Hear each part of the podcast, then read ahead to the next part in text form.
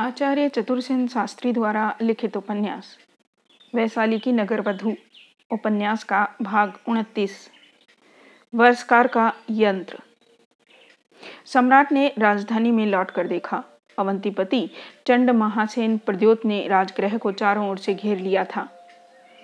नगर का वातावरण अत्यंत क्षुब्ध था। सम्राट थकित और अस्त व्यस्त थे। राजधानी में महामात्य उपस्थित नहीं थे। न सेनापति चंद्रभद्रिक ही थे।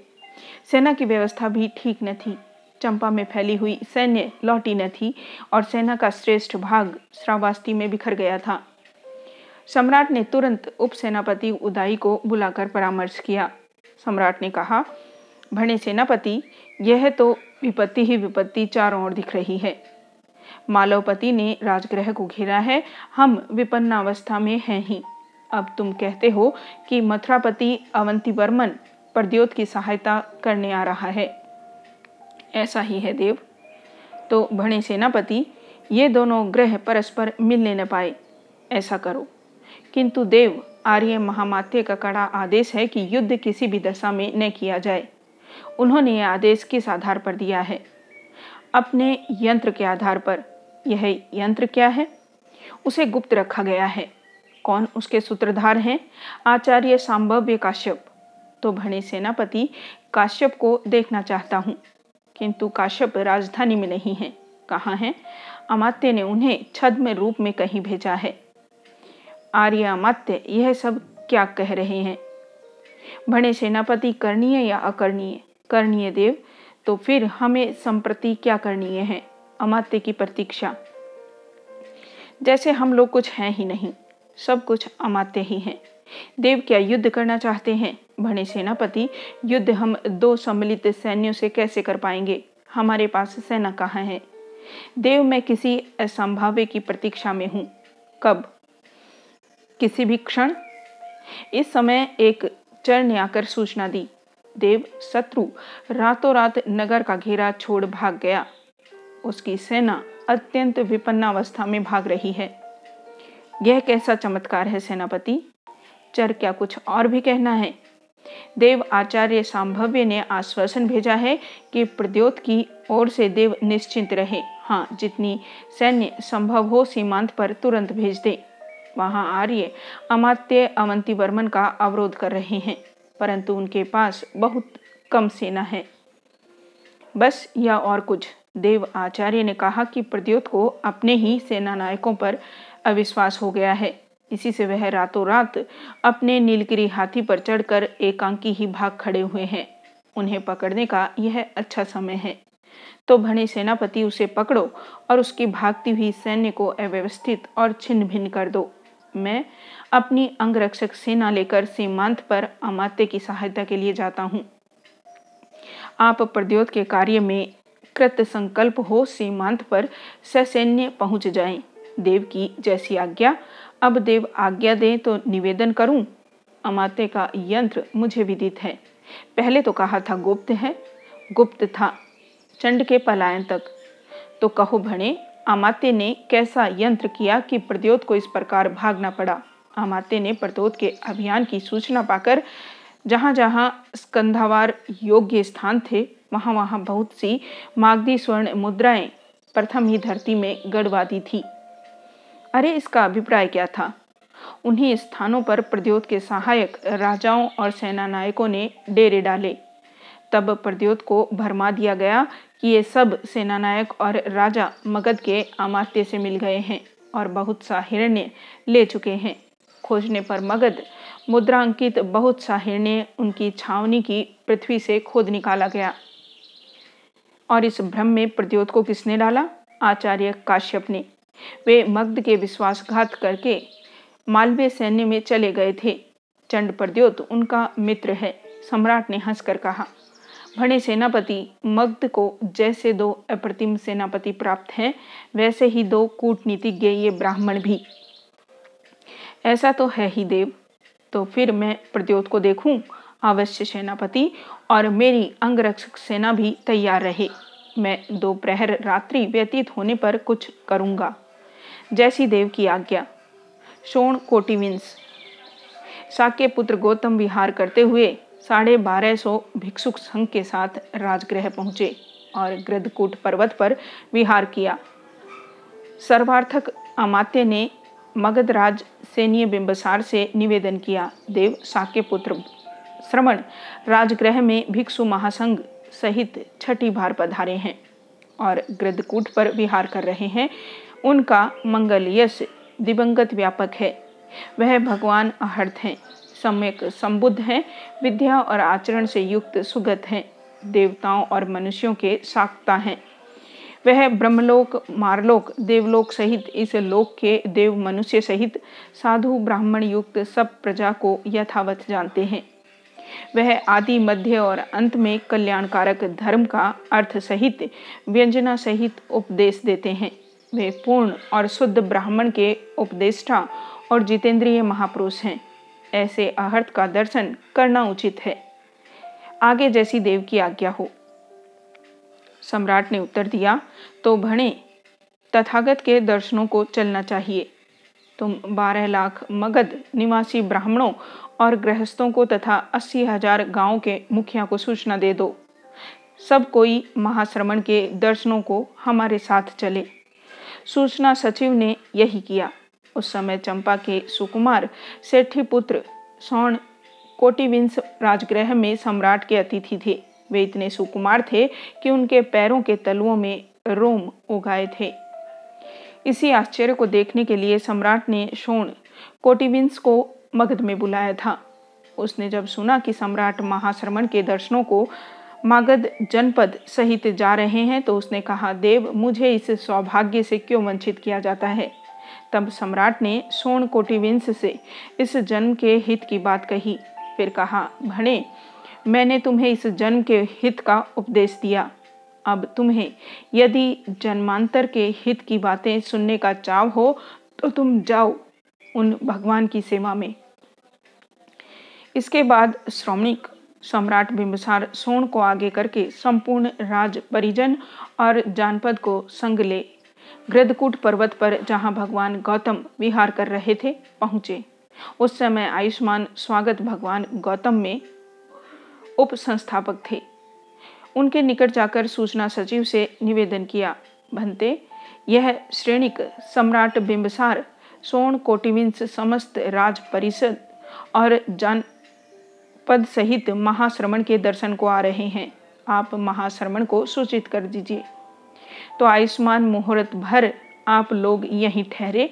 मैं भगवान से निवेदन करूँ, इतना कह आयुष्मान। स्वागत में अर्धचंद्र पाषाण में प्रवेश किया और ध्यानस्थ बुद्ध से निवेदन किया कि सम्राट सपरिवार भगवान का दर्शन करना चाहते हैं। सो भगवान, अब जिसका काल समझे। तो स्वागत विहार की छाया में आसन बिछा। अच्छा बनते कहकर आयुष्मान स्वागत ने संपूर्ण व्यवस्था कर दी। जब महाश्रमण विहार से निकलकर आसन पर बैठ गए तो उसने सम्राट को सूचना दी। सम्राट सम्मुखा अभिवादन कर एक और बैठ गए। इसके बाद सब लोग यथास्थान, कोई हाथ जोड़कर, कोई मौन होकर, कोई प्रतीक्षणा करके बैठ गए। महाश्रमण ने उन्हें संबोधित कर, दान कथा, सील कथा, स्वर्ग कथा काम भोगों के दुष्परिणाम, उपकार, मालिन्य और काम भोगों से रहित होने के गुणों का वर्णन किया, जिससे श्रावक, जन, भव्यचित, मृदुचित आनच्छादित चित और आह्लादित चित हो गए। तब अवसर जान महाश्रमण ने दुख दुख का कारण, दुख का नाश और दुख के नाश का उपाय प्रकट किया। तब सम्राट, राजवर्ग, पौर, जानपद सबको जो कुछ उत्पन्न होने वाला है वह सब नासवान है। यह विमल, विरज, निर्मल धर्म चक्षु जहाँ जो बैठा था, उसे उसी आसन पर उत्पन्न हुआ। तब तथागत ने दृष्ट धर्म, प्राप्त धर्म, विविध धर्म, पर्यवगाढ़ धर्म का विषाद व्याख्यान किया। इस पर बारह लाख मगध निवासी और अस्सी हज़ार ग्रामों के मुखिया तथा समस्त राजवर्गीय परिजन संदेह रहित हो संघ धर्म और बुद्ध के अंजलिबद्ध करनागत उपासक हो गए। सोन कोटिविंस चुपचाप सुन रहा था। उसने सोचा महाश्रमण ने जिस सुविख्यात धर्म का वर्णन किया है, वह सर्वथा परिपूर्ण, शुद्ध और उज्जवल ब्रह्मचर्य साधन बिना सुकर नहीं है। ब्रह्मचर्य साधन के निमित्त मुझे परिव्राजक होना उचित है। जब सम्राट राजवर्ग पौर जानपद महाश्रमण के भाषण का अभिनंदन कर आसन से उठ उनकी प्रदक्षिणा कर चले गए, तब सोन कोटिविंस आसन से उठकर महाश्रमण के निकट आया और अभिवादन कर एक और बैठ गया। जब तथागत ने उसकी ओर दृष्टि की, तब उसने करबद्ध प्रार्थना की, भगवान, मैंने भगवान के उपदेश धर्म को जिस प्रकार समझा है, उससे जान पड़ता है कि घर में रहकर ब्रह्मचर्य सुकर नहीं है। अतः मैं सिर, दाढ़ी मुढ़ाकर, कासाय वस्त्र पहनकर घर से बेघर हो प्रवर्जित होना चाहता हूँ। भंते मुझे प्रवर्ज्या दे। सोन कोटिविंस ने प्रवर्ज्या और उपसंपदा पाई। उसे सीतवन में विहार के लिए स्थान मिला, परंतु वह सुकुमार, सेठी कुमार कभी पाँव प्यादे नहीं चला था। इसी से उसके पैरों के तलुओं में रोम उगाए थे। अब नंगे पैर कठोर पृथ्वी पर चलने से उसके पैर लहू लुहान हो गए और धरती लहू से भर गई। तथागत ने यह देखा तो उसे रक्त से भरे मार्ग पर सोन के पद चिन्ह देखते हुए सीतवन में जहाँ सोन का विहार था पहुँचे। वहाँ शोण कुमार एकांत में बैठा यह सोच रहा था कि भगवान के जितने उद्योग, परागण, विहरने वाले शिष्य हैं, मैं उनमें एक हूँ। फिर भी मेरा मन आश्रकों को छोड़कर मुक्त नहीं हो रहा है। मेरे घर में भोग सामग्री है, वहाँ रहते मैं भोगों को भी भोग सकता हूँ और पुण्य भी कर सकता हूँ। तब क्यों न मैं लौट कर गृहस्थ भोगों का उपभोग करूँ और पुण्य भी करूँ? तभी भगवान बुद्ध अनेक भिक्षुओं के साथ वहाँ पहुँच गए। शौण ने भगवान का समुत्थान पूर्वक स्वागत किया, आसन दिया, स्वयं एक और बैठ गया। स्वस्थ होने पर श्रमण बुद्ध ने कहा, क्यों सोण एकांत में क्या सोच रहे हो? सोण ने अपने मन का विकार निवेदन कर दिया। तथागत ने कहा, क्यों सोण क्या तू पहले ग्रस्त होते समय वीणा बजाने में चतुर था?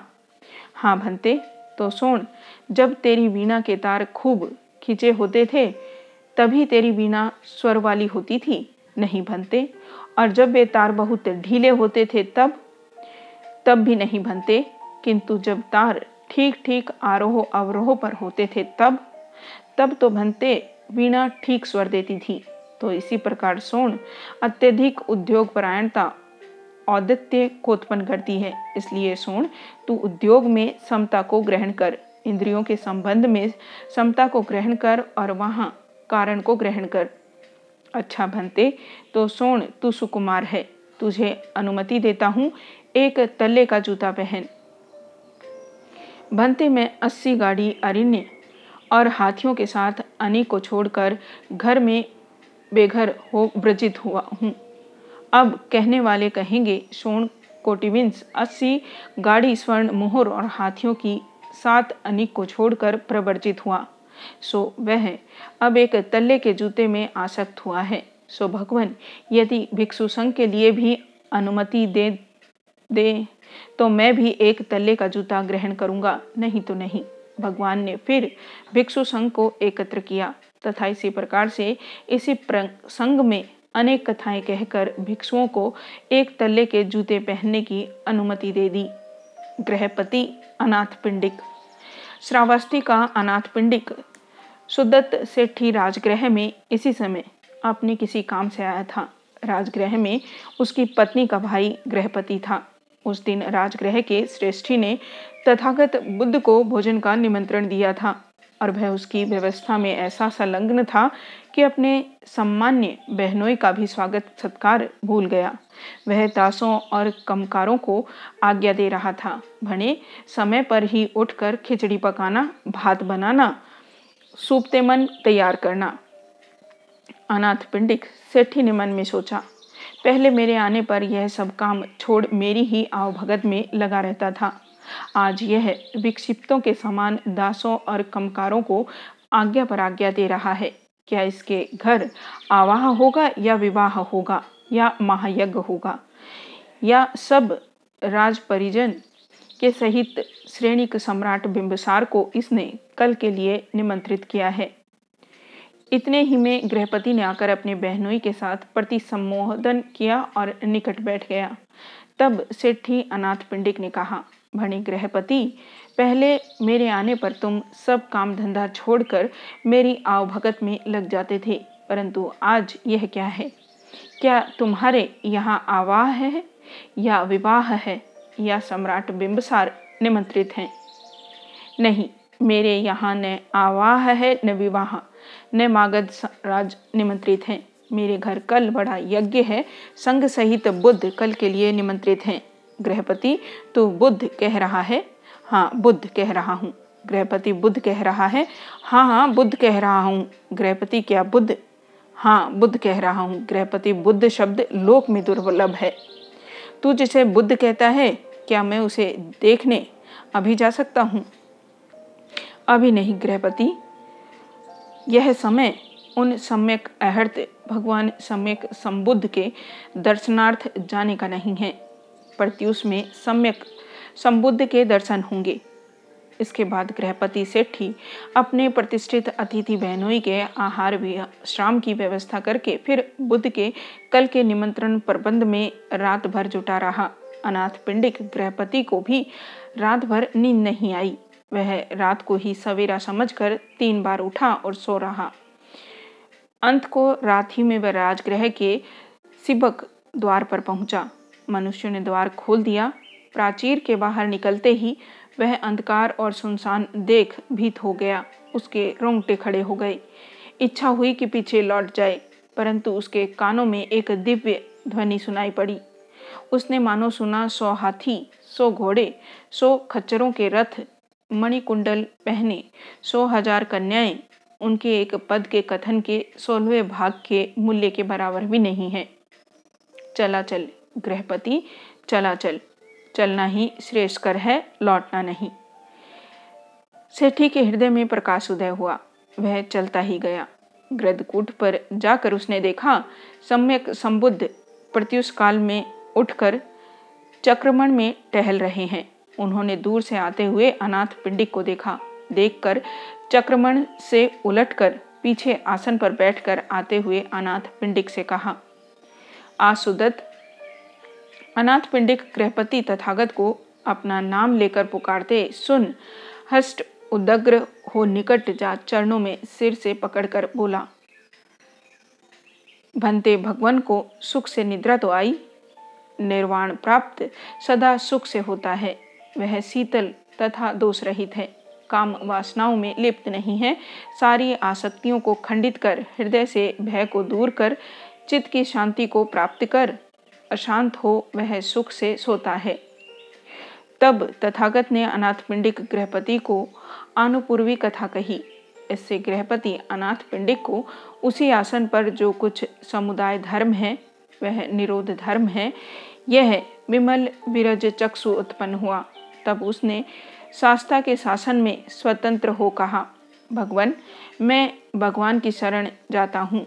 आज से मुझे भगवान सांजलि शरण में आया उपासक ग्रहण करे और भिक्षु संघ सहित मेरा कल का निमंत्रण स्वीकार करे। तथागत ने मौन सहित स्वीकार किया। तब गृहपति अनाथ पंडित आसन से उठ भगवान की प्रदक्षिणा और अभिवादन कर चला आया। राजगृह के गृहपति ने सुना कि अनाथ पिंडिक गृहपति के कल भिक्षु संघ को आमंत्रित किया है।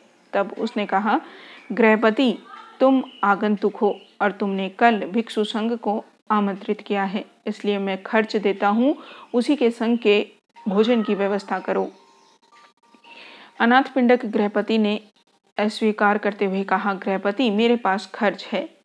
फिर राजगृह के नैगम ने सुना और खर्च देने का आग्रह किया। सम्राट ने भी सुनकर अमात्य भेजकर खर्च देने के लिए कहा, किंतु सेठी अनाथ पिंडक ने अस्वीकार करते हुए कहा, नहीं, खर्च मेरे पास है। उसने भोजन की ठाठदार व्यवस्था राजगृह के सेठी के घर पर करके श्रमण को सूचना दी। समय है भंते भात तैयार हो गया। तब भगवान बुद्ध पूर्वान के समय सुआच्छादित हो, पात्र चीवर हाथ में ले राजगृह के सेठी के मकान पर आए। भिक्षु संघ सहित आसन पर बैठे, तब अनाथ पिंडिक गृहपति ने बुद्ध सहित भिक्षुक संघ को अपने हाथ में उत्तम खाद्य भोज्य से संतृप्त पूर्ण कर, भगवान के भोजन कर, पात्र से हाथ खींच लेने पर स्वस्थित होकर कहा, भगवान, भिक्षु संघ सहित श्रावास्ती वर्षावास स्वीकार करें। शून्यागार में गृहपति तथागत अभिरमण करते हैं। समझ गया भगवान, समझ गया सुगत। अनाथ पिंडक गृहपति, बहुमित्र, बहुसहाय और प्रमाणिक था। राजगृह में जब वह अपना काम समाप्त कर चुका और श्रावस्ती को चल पड़ा तो उसने मार्ग में मित्रों तथा परिचित जनों से कहा, आर्यों, आराम बनवाओ, विहार प्रतिष्ठित करो, लोक में बुद्ध उत्पन्न हो गए हैं। उन्हें मैंने आमंत्रित किया है, वे इसी मार्ग से आएँगे। तब अनाथ पिंडिक गृहपति ने प्रेरणा पाकर लोगों ने आराम बनवाए विहार प्रतिष्ठित किए, सदाव्रत लगवाए, जो धनी थे उन्होंने अपने धन से बनवाया। जो निर्धन थे, उन्हें गृहपति ने धन दिया। इस प्रकार राजगृह से श्रावस्ती तक 45 योजन के रास्ते में योजन योजन पर विहार बनवाता हुआ श्रावस्ती गया। श्रावस्ती पहुंचकर उसने विचार किया, भगवान कहाँ निवास करेंगे? ऐसी जगह होनी चाहिए जो बस्ती से न बहुत दूर हो, न बहुत समीप हो। जाने आने वालों के लिए सुविधा भी हो। दिन को भीड़ भाड़ न रहे, रात को विजनवाद, अल्प शब्द, अल्प निर्दोष, मनुष्यों से एकांत और ध्यान के उपयुक्त हो। उसका ध्यान जैत राजकुमार के जैत उद्यान की ओर गया। उसे वही स्थान सब भांति उपयुक्त जचा। उसने जैत राजकुमार से कहा, आर्यपुत्र, मुझे आराम बनाने के लिए अपना उद्यान दीजिए। गृहपति, कोटि संथार से भी यह अदेय है। तो आर्यपुत्र, मैंने आराम ले लिया। नहीं गृहपति, तूने नहीं लिया। लिया या नहीं लिया? इसकी न्याय व्यवस्था के लिए यह व्यवहार अमात्यों के पास गया। उन्होंने कहा, आर्यपुत्र ने क्योंकि मोल किया, इसलिए आराम ले लिया गया। तब गृहपति अनाथ पंडित ने गाड़ियों पर हिरण्य ढुलवाकर जैतवन में कोटी संथार बिछा दिया। एक बार के लिए हिरण्य में द्वार के कोठे के चारों ओर का थोड़ा सा स्थान पूरा न हुआ। तब अनाथ पिंडिक गृहपति ने अपने मनुष्यों का आज्ञा दी, जाओ भने हिरण्य, और ले आओ। हम सब इस भूमि पर स्वर्ण बिछाएँगे। जैत राजकुमार ने देखा, गृहपति इतना स्वर्ण खर्च कर रहा है, तब यह कार्य अत्यंत महत्व का होगा। तब उसने अनाथ पिंडिक गृहपति से कहा, बस गृहपति, तू इस खाली स्थान को स्वर्ण से मत ढाप। यह खाली जगह मुझे दे, यह मेरा दान होगा। इस पर गृहपति अनाथ पिंडिक ने सोचा, यह जैत कुमार गणमान्य प्रसिद्ध पुरुष है। इस धर्म विनय में इनका प्रेम लाभदायक होगा और वह स्थान जैत कुमार को दे दिया।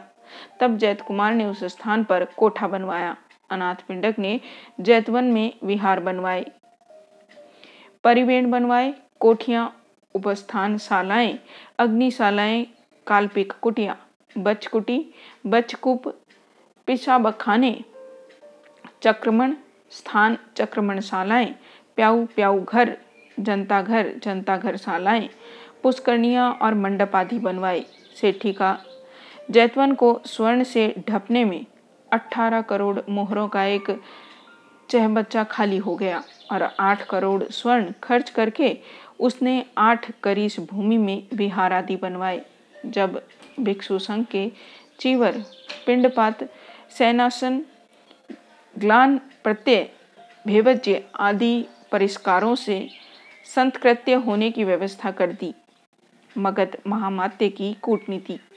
सम्राट की आज्ञा से तथागत बुद्ध के लिए त्रिकूट पर एक विशाल विहार बनवाना प्रारंभ हुआ, जिसमें सहस्त्रों शिल्पी कार्यरत थे। सम्राट और साम्राज्य दोनों ही महाश्रमण गौतम के चरण सेवक थे। चंपा का सुकुमार सेठी कुमार कोटिविंस सोन अब अपनी इतनी संपदा को त्याग कर परिव्राज्य हो गया। तो उसका जनसाधारण पर बहुत भारी प्रभाव पड़ा। यो भी इस बार तथागत गौतम के भिक्षु संघ में बड़े बड़े दिग्गज नामांकित विद्वान, पंडित, भिक्षु रूप में उनके साथ थे। जिनमें पूर्ण काश्यप, मखली गोशाल, अजीत कैसकम्बली प्रकृद कात्यायन, संजय वेलापटपुत्र सारीपुत्र मौदलायन, पंडित भारद्वाज आदि प्रमुख थे। महाश्रमण के दर्शन करने, उनके पुण्य उपदेश सुनने को नर नारियों का तांता लगा रहता था। इस समय राजगृह में केवल दो ही बातों की चर्चा थी। एक चंड प्रद्योत के राजगृह पर आक्रमण और अकस्मात पलायन की। दूसरे श्रमण गौतम की, जिनके नवीन धर्म के नीचे समस्त पौर जनपद और राजवर्ग सम्मान रूप से नतमस्तक हो गया था। बड़े बड़े राजकुमार सेठी पुत्र बड़े बड़े तरुण अपने संपूर्ण विलास, ऐश्वर्य त्याग कर भिक्षु बन रहे थे। चारों ओर भिक्षु ही भिक्षु दिख रहे थे। ब्रात्यों शंकरों और अब्राह्मणों को उनका धर्म बहुत अनुकूल प्रतीत हो रहा था। जब तक ब्राह्मणों का जो धर्म प्रजा पर बलात् चिपकाया गया था, उससे जनपद को संतोष न था। ब्राह्मण धर्म से भीतर ही भीतर द्वेष भावना देश में फैल गई थी। क्योंकि उसमें निम्न श्रेणी के उपजीवियों के विकास का कोई अवसर ही न था। वह राजाओं, ब्राह्मणों और सेठियों का धर्म था। वे ही उससे लाभान्वित होते थे।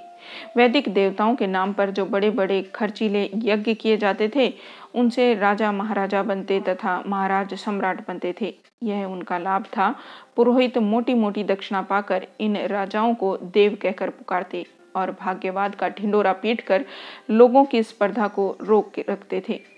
सर्वसाधारण को उनके इन यज्ञ अनुष्ठानों के लिए दिग्विजय करने को अपने तरुण पुत्रों के प्राण भेंट करने पड़ते थे। तरुण कुमारी पुत्रियाँ दासी के रूप में भेंट करनी पड़ती थी। एवं अपनी गाढ़ी कमाई का स्वर्ण, चांदी, अन्न, वस्त्र सब कुछ भेंट करना पड़ता था, जिन्हें राजा अपनी ओर से ब्राह्मणों को दान दे वाहवाही लूटते थे। इस प्रकार ब्राह्मण धर्म राजतंत्र का पोषक था, परंतु बुद्ध ने प्रजातंत्रीय भावना उत्पन्न कर दी थी। ब्राह्मण धर्म में जो ऊंच नीच का भेद था, उसे मिटाने में श्रमण गौतम ने बहुत प्रयास किया। उन्होंने बड़े बड़े खर्चीले और आडंबरपूर्ण यज्ञों के स्थान पर आत्मयज्ञ की महत्ता पर ज़ोर दिया। ब्रात्य शंकर और विष, ये सभी ब्राह्मण धर्म के बोझ से दबे थे। बुद्ध ने इनका उद्धार किया। ब्राह्मणेतर युवकों को उन्होंने श्रमण परिव्राजक बनाया। उन्हें ब्रह्मचर्य और अपरिग्रह की शिक्षा दी। देश के बड़े बड़े सुकुमार, कोट्याधिक युवक जब ऐश्वर्य त्याग कर श्रमण बन गए तो घबरा कर ब्राह्मणों ने आश्रमों की स्थापना की और यह प्रचार किया कि बिना गृहस्थ और वृद्ध हुए कोई प्रवर्जक न हो। तथागत का चेहरा कुछ पीत, थकित और चिंतित था। उनका शरीर कृश और वाणी कोमल थी। उनके अंग यौवन से परिपूर्ण थे। संपूर्ण अंग में एक सौंदर्य का प्रभाव प्रतिभाषित होता था। वे बहुत भिनसार में भी आसन पर ध्यान मुद्रा में बैठ जाते थे और भक्तजनों को आनुपूर्वी कथा वार्ता सुनाकर सदुपदेश देते रहते थे। उनकी दृष्टि तेजवती, कूटस्थ और स्थिर थी। आर्यवर्षकार ने पास पहुँच परिक्रमा कर सामने आ अभिवादन किया और एक और बैठ गए। महाश्रमण ने प्रसन्न दृष्टि से मागध महामात्य को देखा। मगध महामात्य की दृष्टि में गहरी चिंता की रेखाएँ थी। उन्होंने कहा, भगवान, साम्राज्य जनपद का सर्वश्रेष्ठ संगठन है ना? बुद्ध ने हंसकर कहा, यदि वह जनपद के प्रति उत्तरदायी हो, मगध महामात्य कुछ देर चुप रहे। फिर उन्होंने कहा, भंते, क्या बज्जियों का गणतंत्र सुसंपन्न है? उस समय आयुष्मान आनंद भगवत सेवा में उपस्थित थे। महाश्रमण कुछ देर चुप रहकर स्निग्ध वाणी से बोले, आनंद वज्जीगण हर बार अपने संग सम्मेलन करते हैं ना? भंते, मैंने ऐसा ही सुना है। और आनंद, वे अपने गण संघ में सब एकत्र होकर परामर्श करते हैं, एक साथ उठते हैं, बैठते हैं तथा मिलकर काम करते हैं ना? ऐसा ही है भंते। वे नियम विरुद्ध कोई कार्य नहीं करते, हैं ना? यही सत्य है भंते। वे किसी मर्यादा का उल्लंघन तो नहीं करते, नहीं भगवान। वे अपने पूर्वजों के कुल धर्म का पालन करते हैं। पूज्य, पूजन करते हैं, ज्येष्ठों की आज्ञा मानते हैं ना? हाँ भंते, वे कुल पत्नियों तथा कुल कुमारियों पर बलात्कार तो नहीं करते। उनका अपहरण तो नहीं करते, नहीं भनते। वे अपने आभ्यंतर व बाह्य चैत्यों की यथावर्त अर्चना करते हैं। उनकी ठीक ठाक रक्षा तो करते हैं। बलि भोग देने में उदासीन तो नहीं है, नहीं बनते नहीं। विद्वानों आहर्तों का रक्षण, पालन यथावत करते हैं। वज्जियों के गणराज्य में साधुजन सुखी तो हैं। हाँ बनते तो आनंद, वज्जीजन जब तक ऐसा करते रहेंगे, तब तक उन्नत रहेंगे। उनकी अवनति नहीं हो सकती। उनके अवनत होने का भय नहीं है। वे समृद्ध होते जाएँगे। मगध महामात्य ने बुद्ध का संकेत गांठ में बाँध लिया। उन्होंने समझा कि वैशाली में फूट डालनी होगी। उनका एक मत भंग करना होगा। उन्होंने बंग, कलिंग, अवंती, कौशाम्बी, गंधार, भोज, भरत असक आंध्र सबर महिष्पति भ्रकुकुछ सुपार्ट अस्मक प्रतिष्ठान और विदिशा को गुप्तचर भेजे। उन देशों की वैशाली के प्रति उदासीनता उन्हें बड़ी महत्वपूर्ण लगी। उन्होंने अपने गुप्तचर वैशाली में भी फैला दिए। कोई रत्न पारखी होकर, कोई मूर्तिकार, कोई स्थापत्यकार होकर वैशाली में जा बसे। अनेक नट, विट, वैश्याएँ, टिनिया, विदूषक और सत्ती वैशाली में फैल गए। वे वज्जी परिषद के सभ्यों की पारस्परिक कलह, ईर्ष्या, द्वेष के कारणों का पता लगा लगा कर संकेत सूचनाएँ भेजने लगे। विविध उपायों से वे उनमें कलह बढ़ाने लगे। वे सभ्य नागरिकों, शिल्पियों, दूतों में, वणिकों के वेश में वैशाली भर में फैल गए। बहुतों ने मध्य की हाट खोल ली और वे छोटी छोटी बातों पर लोगों में झगड़े कराने लगे। क्षिणतर मैन, फल के रस से भरे मध्य के घड़े नैसचिक कहकर संभ्रांत नागरिकों को देने लगे। अनेक बंद, विपोषक, पलवक, नट, नर्तक और ओमिक लोग मुखियों को सुंदर सुंदर कन्याओं पर आसक्त करके उन्मक्त कर करके परस्पर लड़ाने लगे। वे सुंदरी को किसी मुखिया पर लगाते, जब वह उस पर अनुरक्त हो जाता तो उसे दूसरे के पास भेज देते और पहले से कहते कि उसने उसे ज़बरदस्ती रख छेड़ा है। इस प्रकार उनमें आघात युद्ध कराकर एक दूसरे को मरवा डालने लगे। क्षण क्षण पर अमात्य के पास संदेश आने लगे। वे इस आघात से लगे कि कब और कैसे वैशाली को आक्रांत किया जाए। गुप्तचरों ने उन्हें वैशाली गण के सभी भीतरी भेद बता दिए थे। अंत में कूटनीति के आकार वर्षकार ने अपनी योजना स्थिर की। गुप्तचरों को बहुत सी आवश्यक बातें समझाकर वैशाली भेज दिया और उन्होंने मागदों की राज परिषद बुलाई। सम्राट के लिए वैशाली का आक्रमण अब साम्राज्य वर्धन का प्रश्न नहीं रह गया था। वे चाहे भी जिस मूल्य पर वैशाली को आक्रांत कर अम्बपाली को राजगृह ले आकर पट राजमहिषी बनाने पर तुले थे।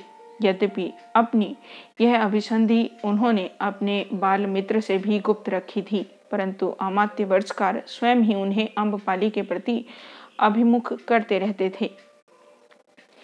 वर्षकार की योजना थी कि प्रथम अवंती के चंड प्रद्योत पर आक्रमण करके अरब समुद्र तक साम्राज्य का विस्तार किया जाए। रोरुक सौवीर पर उनकी गृद दृष्टि थी।